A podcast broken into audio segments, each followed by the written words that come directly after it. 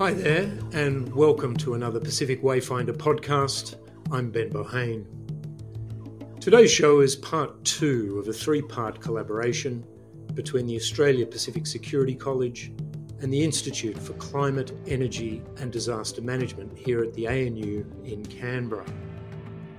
I'm joined once again by the Director of ICEDS, Professor Mark Howden, a leading climate scientist who is also the Vice Chair of the UN's Intergovernment Panel on Climate Change, known as the IPCC. You might have heard that just last week the IPCC released its latest major report, highlighting the urgency for us to deal with climate change as temperatures rise and our oceans become more acidic. The UN Secretary General himself said it signalled code red for humanity.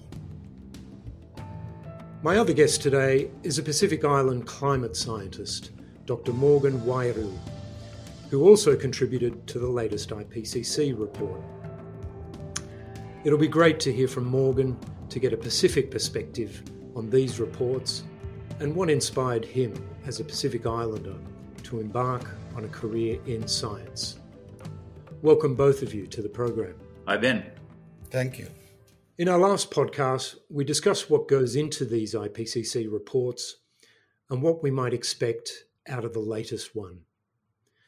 Well, last week the report came out and has received considerable media attention due to its rather sobering message that we are headed for 1.5 degree rise very quickly and that the Earth has already warmed 1.1 degrees since 1910. Professor Howden, I've read that the next 10 years is really our last chance to remain in the driver's seat in terms of being able to control or manage the Earth's climate system. For these tipping points, more or less take it out of our hands and our ability to control what happens. Does that sound about right to you? Yeah, thanks, Ben. Um, there's two main arguments that surround that sort of 10 or around about 10 years. Um, the firstly is that it's very likely that we'll exceed 1.5 degrees above pre industrial by the 2030s. And and possibly earlier if we go on a high emissions trajectory. That's if we don't slow down our greenhouse gas emissions. So essentially, what we're seeing is potentially breaching 1.5 degrees in that sort of 10 or maybe 12 or maybe even eight years. The second one is in relation to what we call our carbon budget.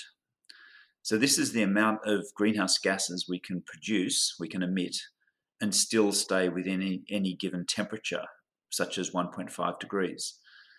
And at the moment, given our current rate of greenhouse gas emissions, we've only got around about 10 years to go before we've completely used up that greenhouse gas budget, that carbon budget that's consistent with 1.5 degrees. So there's a couple of different elements there about why people might be talking about 10 years. So, Professor Howden, according to the trajectory that we're currently on, when when would we likely hit that sort of two or even three degrees? At the moment, under our Paris Agreement commitments, those are consistent with heading towards closer to three degrees than two degrees. Unfortunately, many countries aren't actually meeting their Paris Agreement commitments, and so we're actually heading above that rather than below. And so, under most circumstances, it's very hard to see us sticking to two degrees at our current emission reduction rates with our current emission reduction uh, commitments. And for you, out of this most recent report, what what was the key statistic or point for you that emerged from this recent report that, that really kind of captures what this report's about?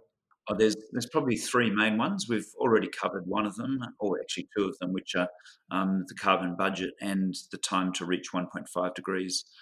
One of the other key elements was that the human influence on global climate is unequivocal, like it's, it's a matter of fact rather than a matter of probability.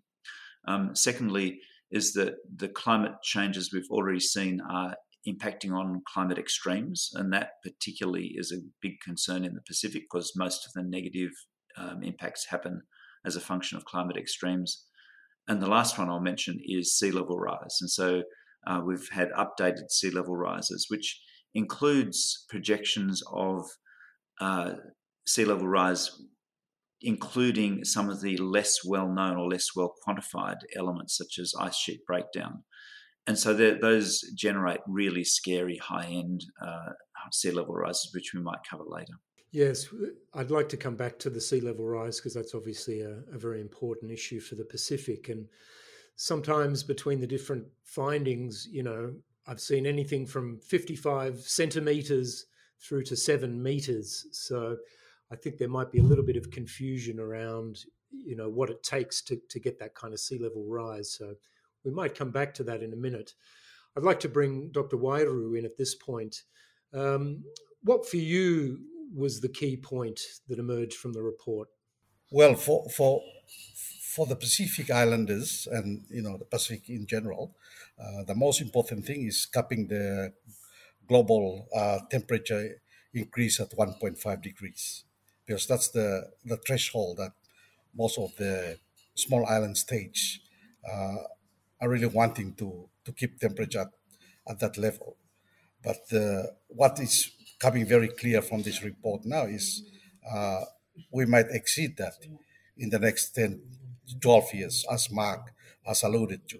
And that is very uh, concern for most of the Pacific Island countries, because once we ex- exceed the 1.5 degrees threshold, then uh, definitely there'll be collapse or impact on the different small island countries' ecosystems, economy, and also livelihood. And that's a very big concern for Pacific Island countries. Can you talk about, from your perspective, uh, Dr. Wairiu, what do you see as being some of the, the real impacts between, say, a, a 1.5 degree rise, which is almost inevitable, and then once we move to 2, 2.5, even 3 degrees?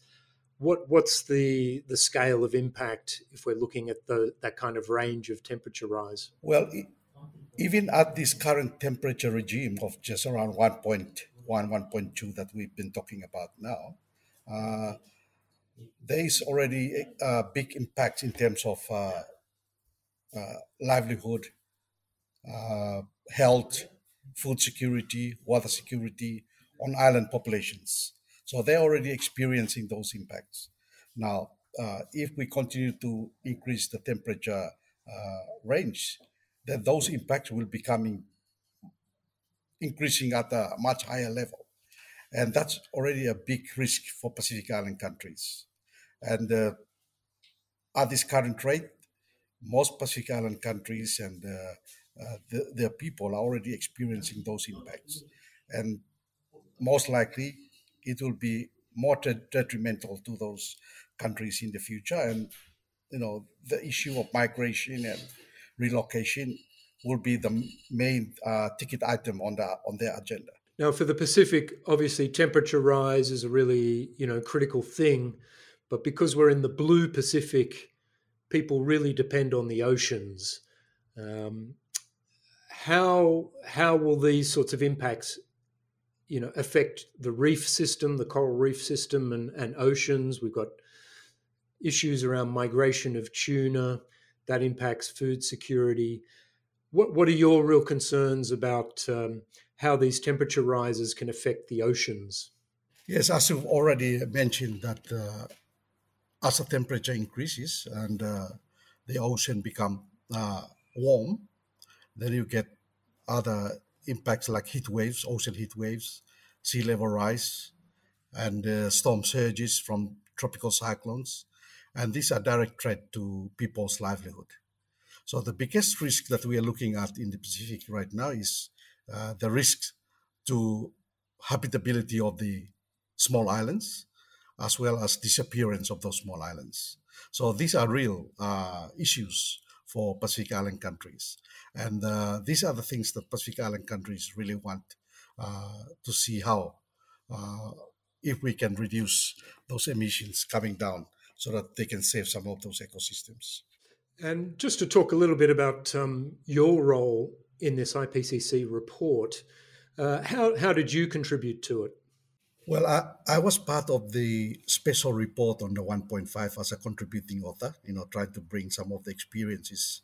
And uh, published materials from the Pacific to inform the report.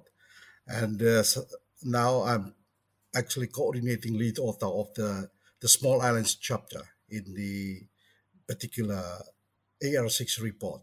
So that in itself is also very crucial for the Pacific because we try to actually uh, inform the report with some of the experiences as well as uh, materials that are relevant to the, to the report to inform our policymakers.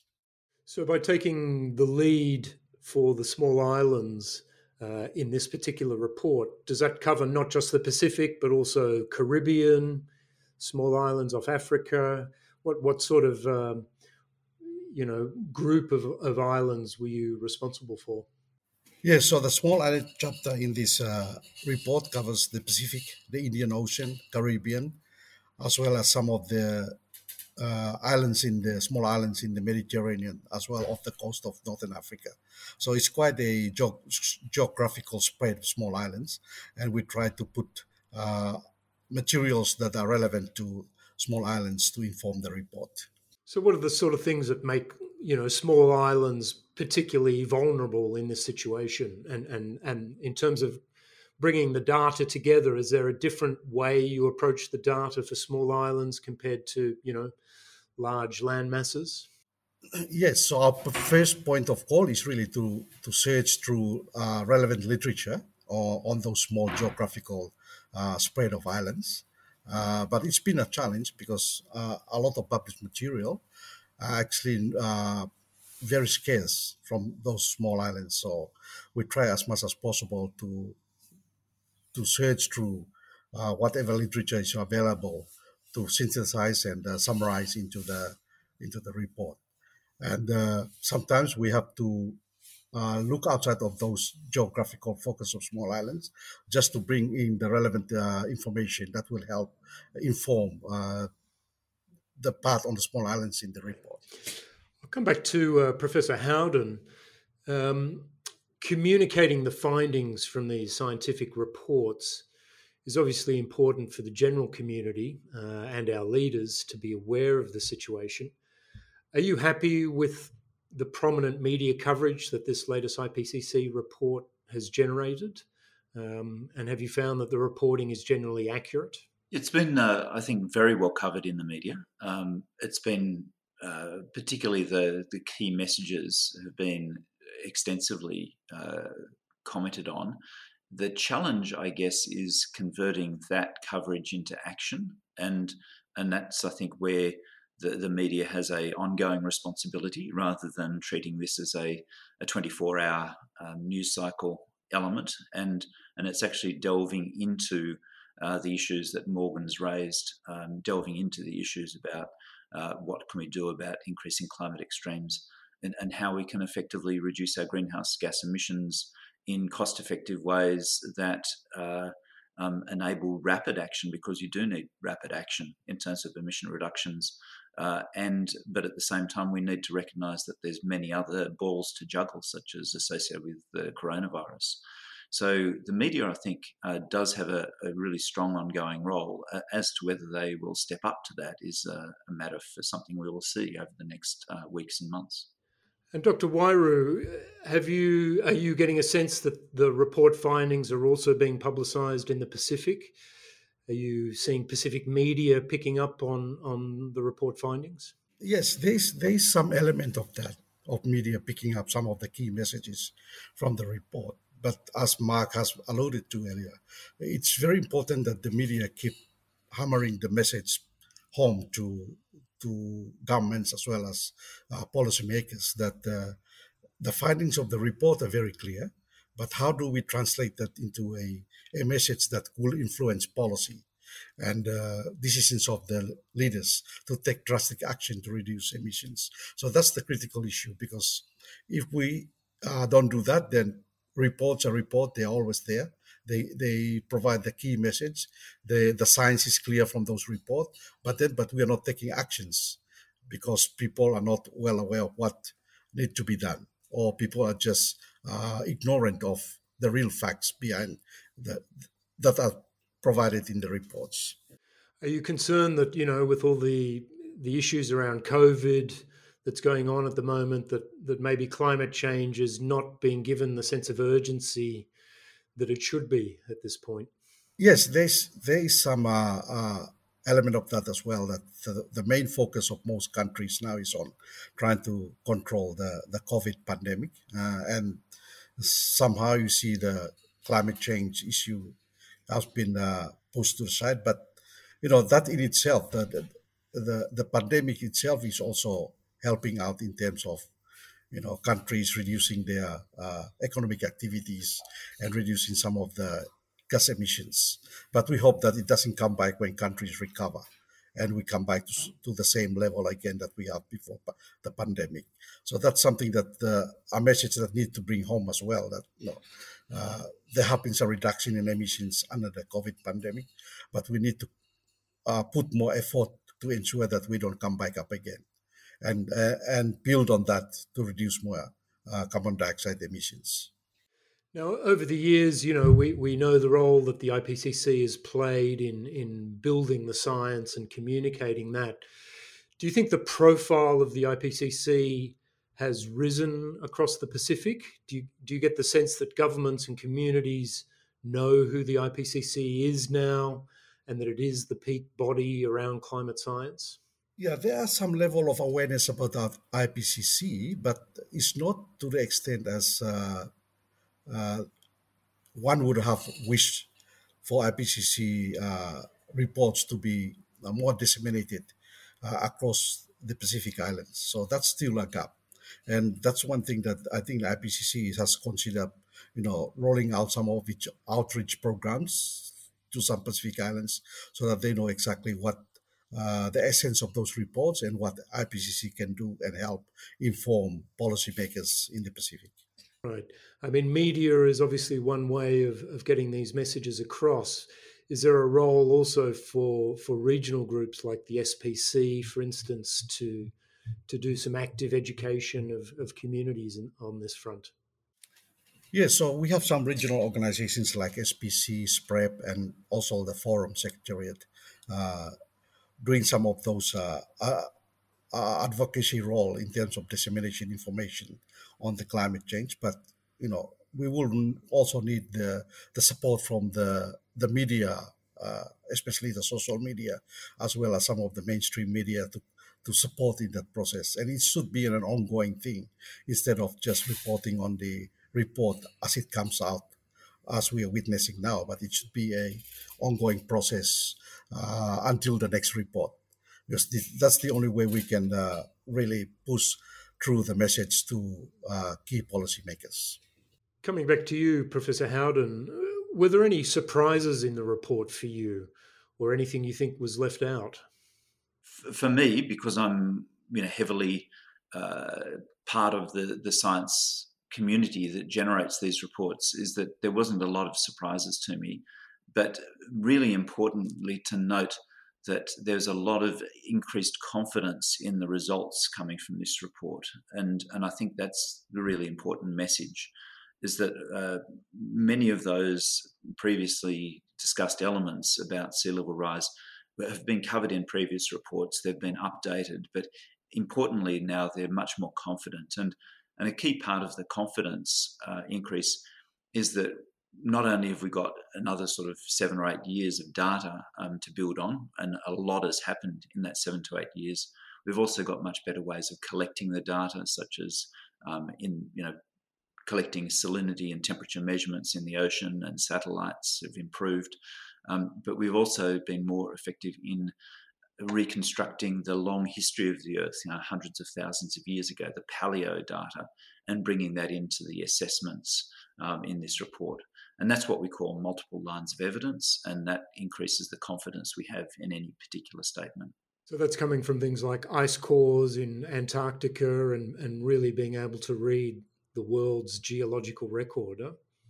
Yeah, ice cores and things like coral reef. Um, when you put cores down into coral reefs, um, looking at sediment layers in the oceans, sediment layers in lakes, um, tree rings, those sorts of things. So I guess you know the IPCC team has to walk a very fine line, don't they, between adopting a, a, sort of cautious and conservative approach to the science, while at the same time underlining the gravity of the situation too. So that can't be easy, can it?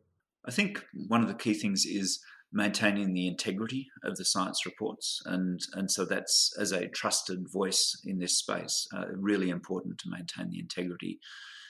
Inevitably, uh, IPCC reports are always a little bit behind the times um, because the nature of how they're constructed and how they're approved uh, means that the cutting edge science uh, is probably um, two years ahead of where the IPCC reports are, and and so so they do tend to be slightly conservative. Um, uh, they also do tend to be um, importantly covering the full range of different evidence and different perspectives on that evidence, and then weighing those up and giving that weighted view appropriate um, airing. And really importantly, um, IPCC reports are essentially a partnership between uh, governments, policymakers, the science community, and increasingly um, the the public sphere, so the NGOs and, and others uh, who have an interest in the results of these um, uh, the reports, and and because it is that partnership, uh, it needs to take into account many different perspectives. And I think, generally speaking, that's done very effectively through the approval process, where those different voices can be heard. Now, Dr. Wairiu, I wanted to come back to you and, and get a sense of your life and career, since you're likely to be uh, an inspiration for young Pacific Islanders interested in a career in science, uh, especially environmental and climate science. Was it considered unusual among your family or your community for you to become a scientist? And, and, and what was your inspiration to get into this field? I think for the Pacific and uh, more specifically uh, small island countries, uh, climate change is a, is a critical issue for the, for, for the island countries. And therefore, it's just important that uh, some of us from the Pacific are actually taking a career in this uh, particular field because that's important that we document as well as we conduct the relevant research on the ground to inform uh, such report as IPCC, but also our own governments in terms of what uh, is required and what actions need to be taken in terms of uh, addressing issues of climate change impacts. So there is very little pool of scientists in the Pacific, uh, and we are trying to encourage young uh, upcoming scientists to participate in the process and uh, get involved in the whole IPCC uh, reports.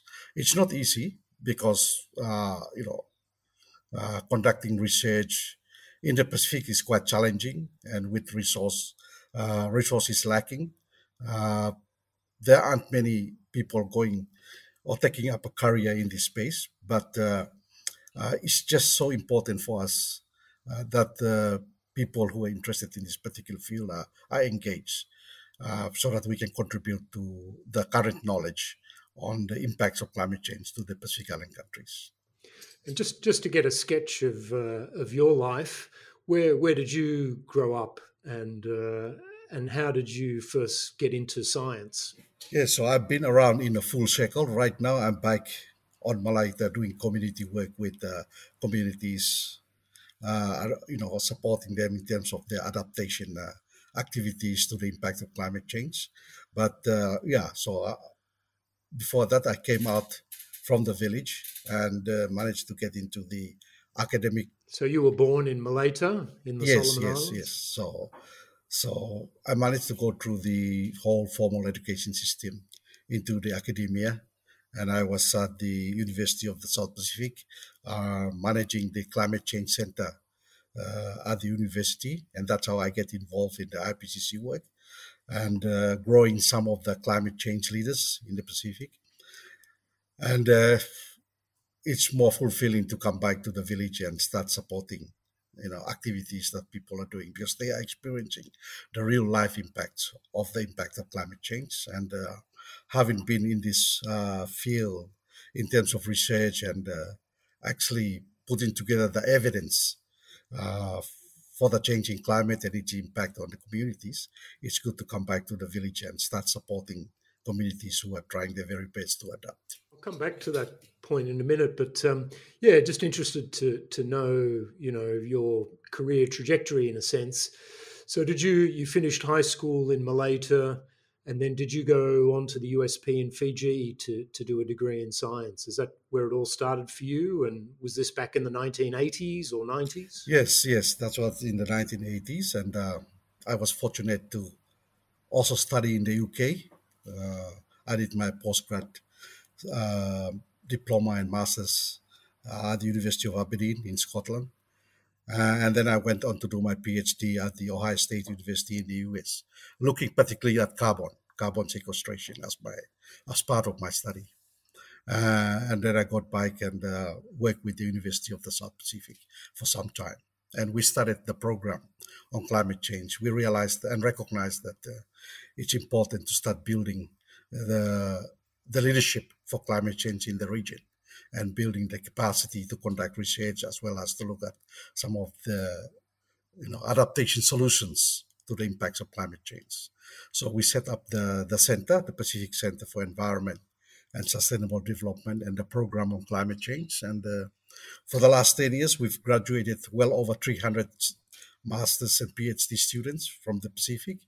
And the center is continuing to you know, to build the capacity and uh, uh, push out some of those graduates working within the government, within some of the regional organizations, and some of the uh, organizations such as NGOs in the region. So it's part of that whole capacity building uh, within the region. Okay, and so for you personally, when did when did you first become aware of climate change and the way it could impact the Pacific and, and indeed the rest of the world? Well, I was aware of the of the IPCC formation way back in the 1980, late 1980s, 88, and that. So I, I took a, a general uh, interest in the IPCC work since then, uh, during my first degree. So I was following up a lot of IPCC reports and all that. And uh, uh you know, during the course of time, we, we recognize and realize that it's important we start uh, also contributing to that uh, particular space to inform uh, other, you know, societies uh, globally about what's happening in the Pacific. As you say, you're, you've come full circle and you're back in the village in Malaita. Wanted to ask you, what, what do you think are some of the really practical things that, that communities can do in order to mitigate what's what's happening around climate and, and build their resilience as communities? Well, for, for some of the island communities uh, in the Pacific, they have very little choices.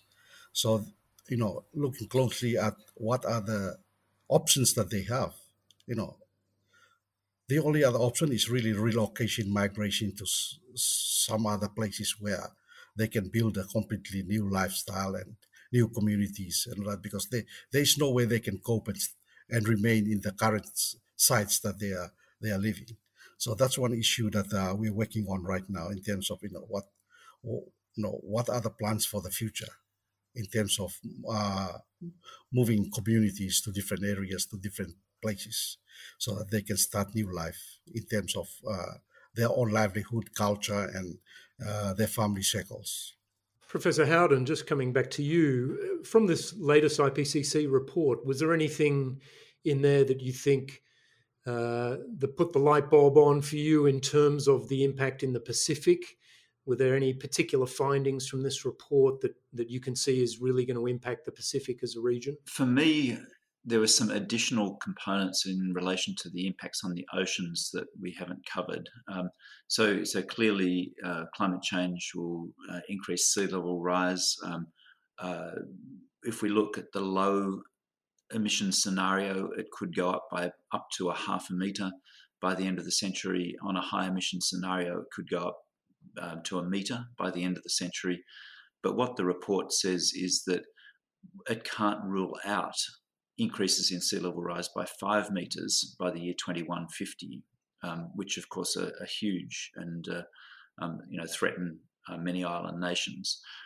And so that's a future we don't want to go towards. But the problem with sea level rise is that it's a really slow burn issue. It, it can, uh, you know, what we've already stored up is sea level rise over a, in a multiple century timeframes.